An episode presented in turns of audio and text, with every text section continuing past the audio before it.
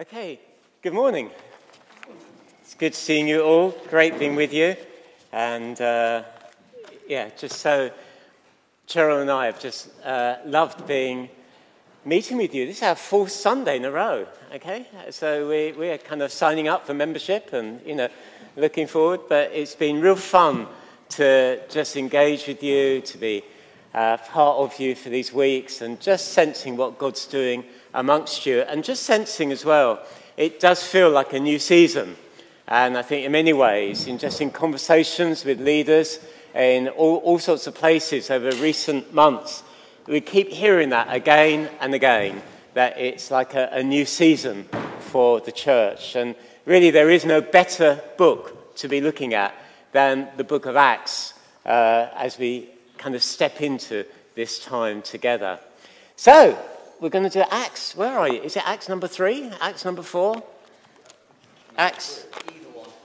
Either one. It could be Acts 3, Acts 4, but we're going to be speaking from Acts chapter 2.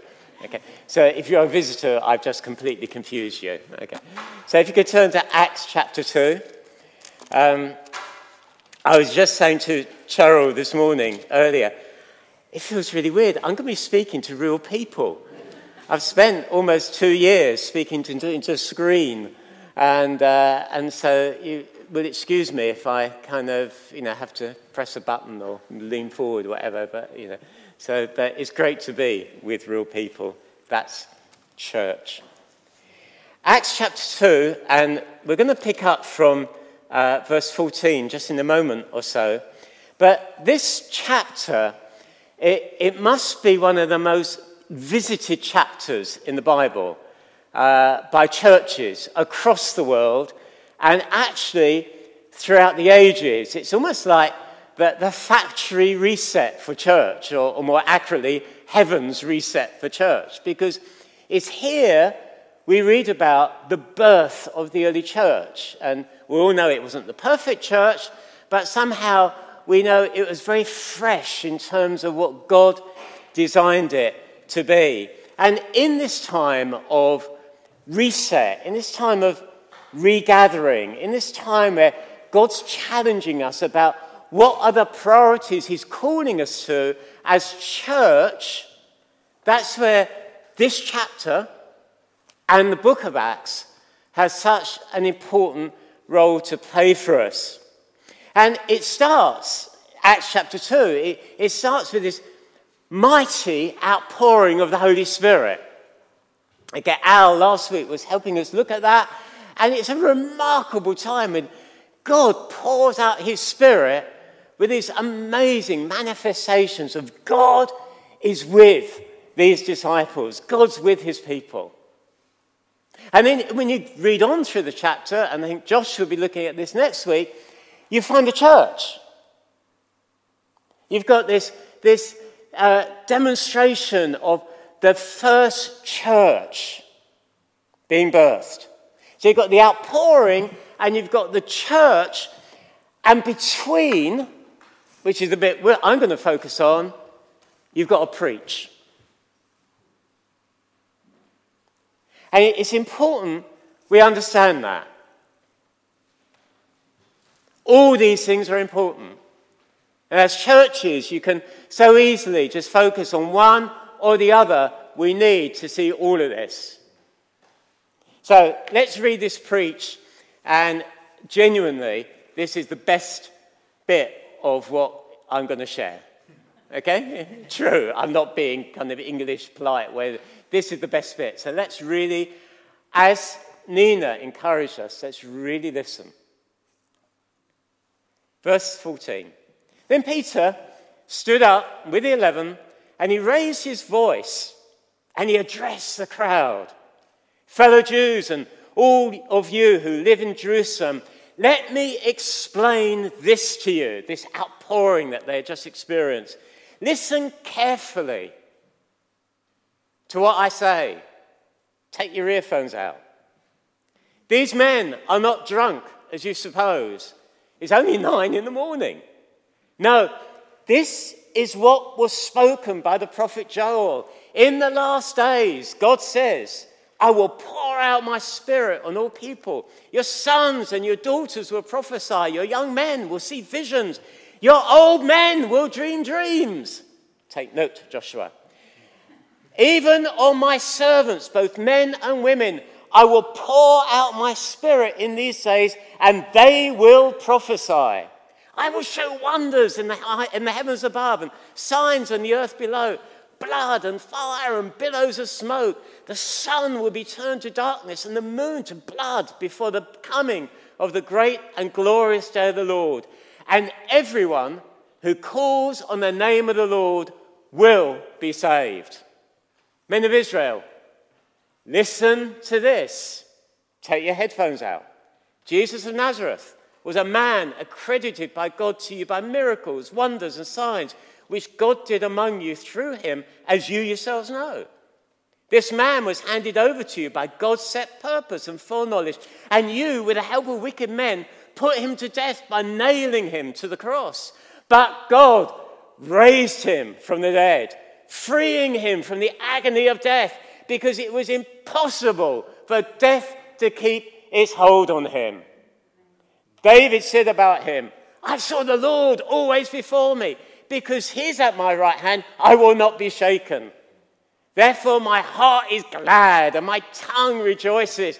My body also will live in hope because you will not abandon me to the grave, nor will you let your Holy One see decay.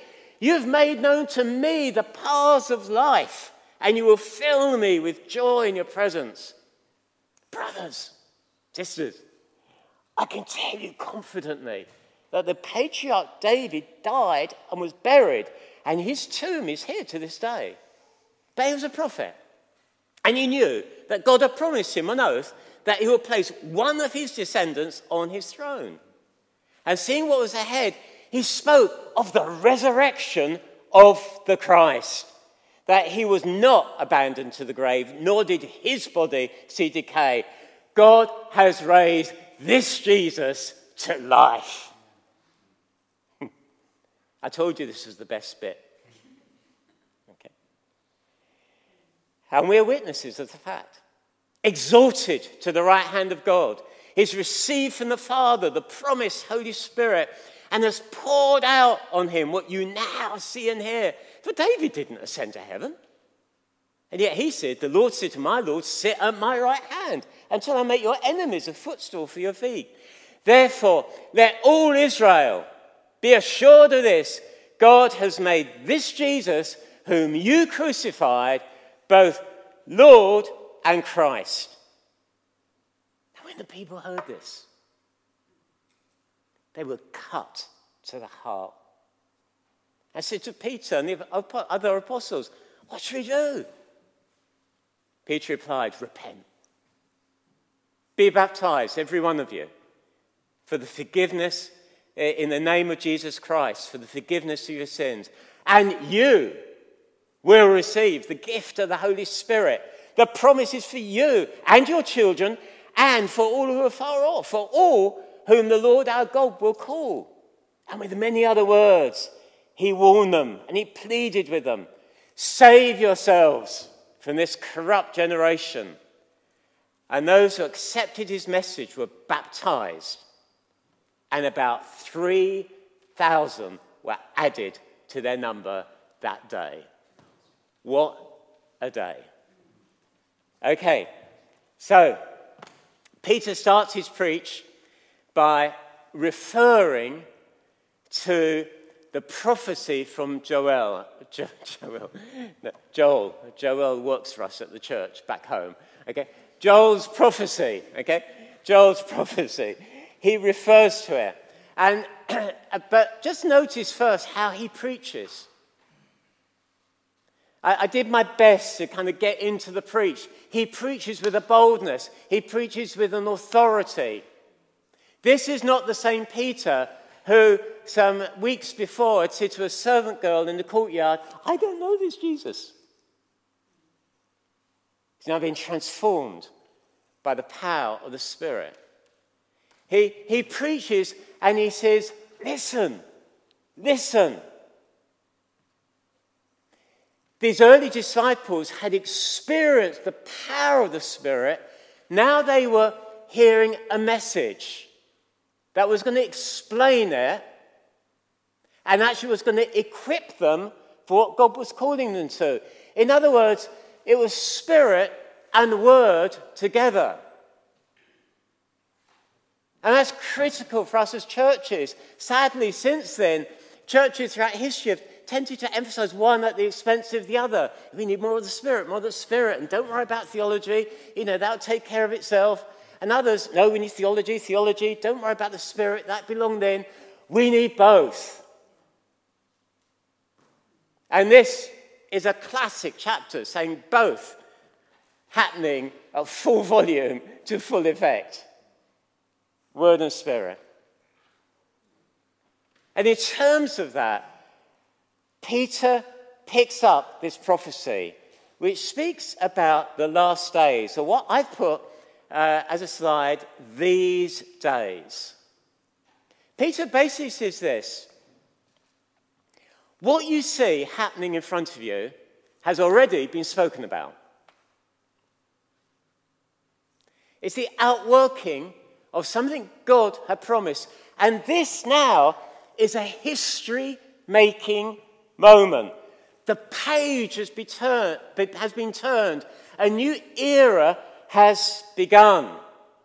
That which God's people had longed for for centuries and hoped for and prayed for, and somehow it was always on the horizon of their thinking, it had arrived.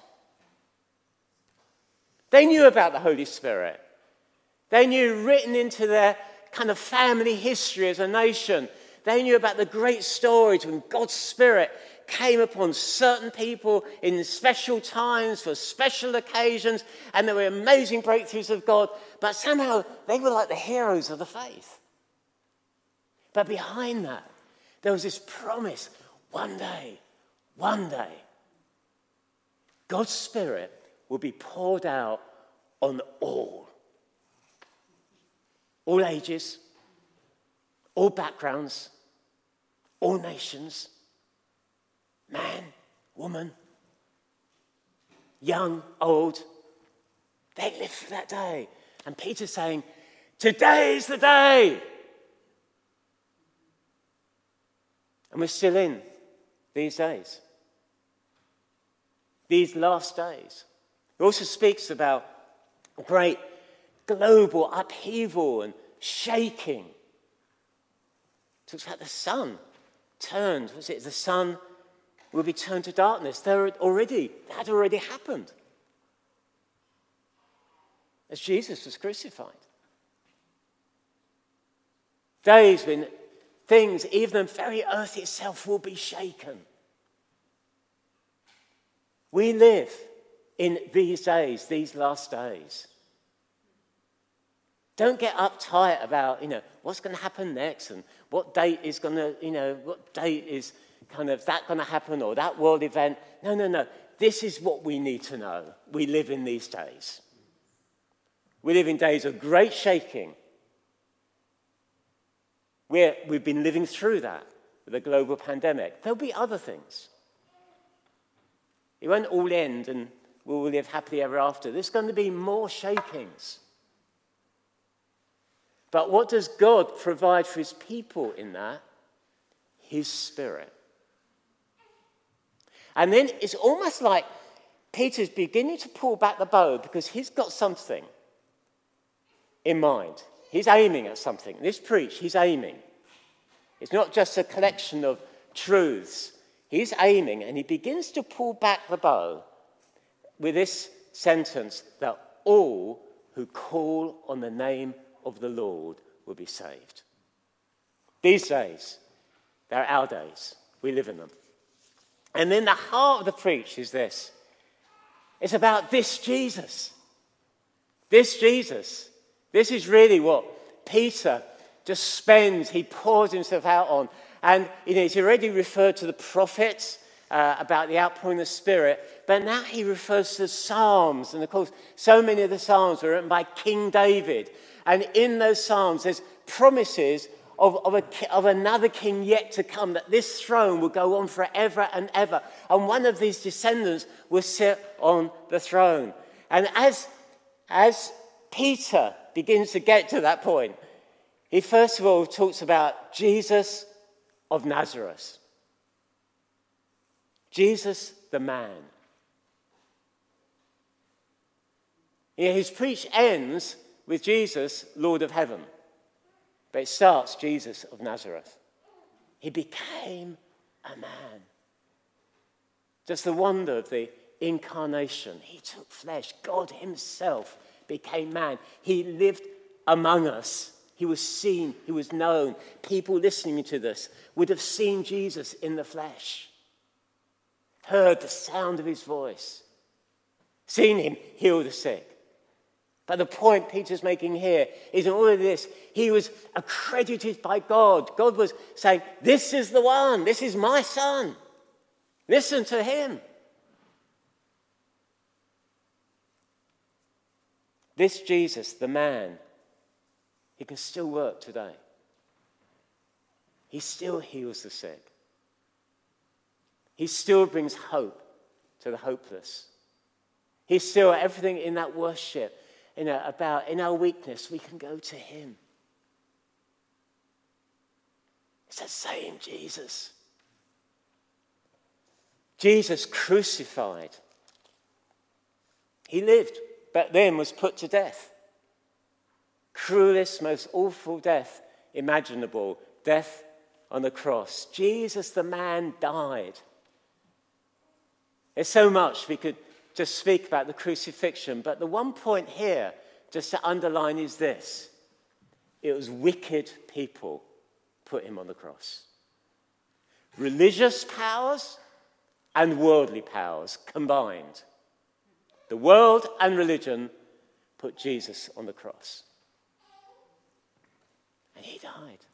But God had planned it, He'd purposed it, He was over it all. And one of the best explanations of that actually we can find in Peter's epistle uh, late, later on in the New Testament when Peter says this that we've been redeemed from the empty way of life handed down to us from our forefathers with the precious blood of Christ, who is a lamb without blemish or defect.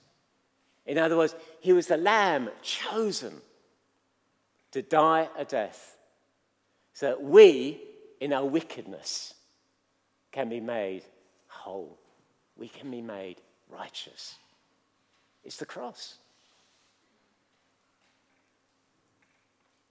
Peter had so been so hidden away from the whole scenes of the cross when it actually happened. Now Peter is proclaiming the cross. Jesus died because of wickedness. He actually died because of our wickedness. He died for us, our sin, our guilt. Jesus crucified. And then we go on to that amazing thing Jesus raised, the resurrection. And this is going to be one of the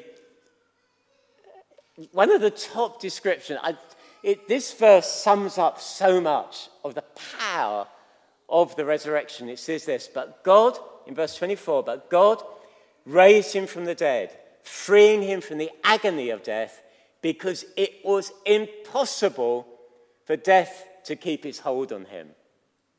What a powerful verse. And the actual word, the, the pains of death, it's almost like it, it, it's a similar word that would have been used for pains of childbirth. And it's like when a mother gets to that point of, you know, the pains have just started. This isn't medically technical, okay, Eric, just to make sure. Okay, but when the pains are, are happening and increasing, increasing, increasing, there's an inevitability a child will be born. You know, the mother doesn't say, oh, actually, now, tell you what, we'll go away for a couple of weeks and have a holiday.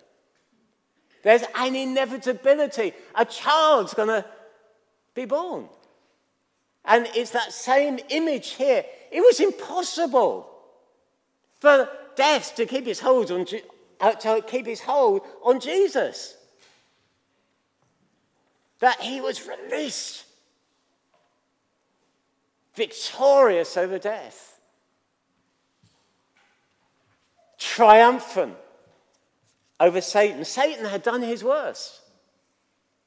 Now Jesus, alive forever, triumphed. The resurrection changes everything. Without the resurrection, even the cross it, it's not a fin- it, in one sense it's finished, in another sense it wasn't, because you know the Bible says that God raises Jesus to life for our justification. It was God's great Amen. The sacrifice is complete. He is the Lamb who was slain since before the foundation of the earth to take away the sins of the world. It's amazing. The resurrection. And, and the early church, in terms of reset, one of the big resets is let's live with the reality and knowing the importance of the resurrection. The early church, you know, page after page, it's referred to. Every day was a resurrection morning. We need to know that, don't we? In our weakness, in our struggles, we need to know we've got a God who's overcome, actually overcome death. It's impossible for the grave to hold him. He now lives forever. He reigns. It's such the resurrection, it's such a, a pastoral reference point for Paul as he writes his letters. He says, Look, don't you know this? The same Spirit who raised Jesus to life, is at work in your mortal body. We're a resurrection people. Jesus, this Jesus, the man, this Jesus crucified, this Jesus raised, but then he builds to this climax, this Jesus exalted. And this is where he unpacks all these Psalms, you know, the kind of the suitcase of Psalms. He's pointing out these scriptures of there will be one, a descendant of David, who will sit on the throne. Where is Jesus now? Where is he now? He's on the throne. He's exalted at the right hand of the Father. Exalted. We must have this view of Jesus. One of our dangers, uh, I believe, as Christians, is we have a too small a view of Jesus or a, a domestic view of Jesus, or Jesus is just like my therapist. He helps me through life with my problems. Or he's like my spiritual life coach. He helps me build spiritual muscle in the spiritual gym. Or Jesus is like my personal guide. Now, in some ways, he, he kind of helps us in all of our weaknesses. I've already said that. But listen, don't stop there in our view of Jesus. He's exalted, He's king, He reigns, He rules, He has all authority. Link that into that Joel prophecy where all things have been shaken. And know this Jesus reigns. He's Lord. He's King. And that truth, which Peter builds to in his truth, eh, eh, in his, in his preach, it's to be, it shakes them to the core. Their response is, What do we do? They're cut to the heart. Because Peter has declared that this Jesus is both Savior but his Lord, his King. And they're cut to the heart by actually their guilt in seeing Jesus crucified, but also the reality he reigns. He reigns. And it's at that point where Peter's taking aim, taking aim, and remember that line from that prophecy which says that everyone calls on the name of the Lord will be saved. I think this is the point where he releases the arrow and hits the bull's, bullseye. This Jesus, whom you crucified, is both Lord and Christ. It hits the bullseye, it hits the target. And what's the target? It's our hearts. And we've got to be convinced of this, we've got to know this. It's foundational to us as individuals. Jesus saves, but he's Lord. It's actually foundational to us as churches. Too often we can think of church as being kind of built around our preferences and what fits me, my comfort. No, church belongs to someone, and he's the Lord, and he's the head of the church. That's why this preach is foundational because it shapes our view of Jesus, and our view of Jesus shapes our view of church. This isn't just Peter doing the preachy bit. This lays a foundation. So, what's the response? To finish. But our cut to the heart, Peter hits that bullseye of the heart with the gospel Jesus. His life, his death, his resurrection, his exaltation. And as they cry, what do we do? Peter knows he, he's already primed for this one. Jesus had primed the disciples and read about Matthew 20, in Matthew 28. He says, repent. You see, the cross exposes the wickedness of our selfish ways. And actually, Peter says, repent. We can live differently. Why? Because he's been raised to life. And that's foundational to us, it's foundational to church. You know, church is on the journey together of learning to follow Jesus as Lord as family. That's why it's so unique. It's not just another organization. It's not just an organization of you know, a bunch of religious folks who think more or less the same thing. No, we're the family of God following King Jesus together. Repent. Be baptized. What does baptism do? It demonstrates the reality of the cross and the resurrection. That's why what Peter tells him to do is so reflects what he's already preached. He's saying, This Jesus, he died for your sin. He's been raised to life. Now we can be identified with him. We're buried with him through baptism. So we can now say no to sin and we can say yes to a different way of living. Baptism declares that. If you've not been baptized in water, you're missing a foundation here. And Paul's putting a foundation into the early church. Actually, what is church life to look like? Again, where it's being under the king, the lordship of Christ, but actually it's living out this death and resurrection life. We get to learn to die in church. we get to learn to die to self. We get to learn to die to our own personal preferences. Oh, I don't like it that way. We get to learn to live together in resurrection life. This is a mighty reset. Be baptized, receive the gift of the Holy Spirit. The same promise they knew, we can know. The promise is for you, your children, and all who are far off. That's us. We can know our own Pentecost. This is our response. Can say it's simple? It changed Jerusalem. Is the beginning of change in the world. And as Peter releases his arrow, it hits the heart.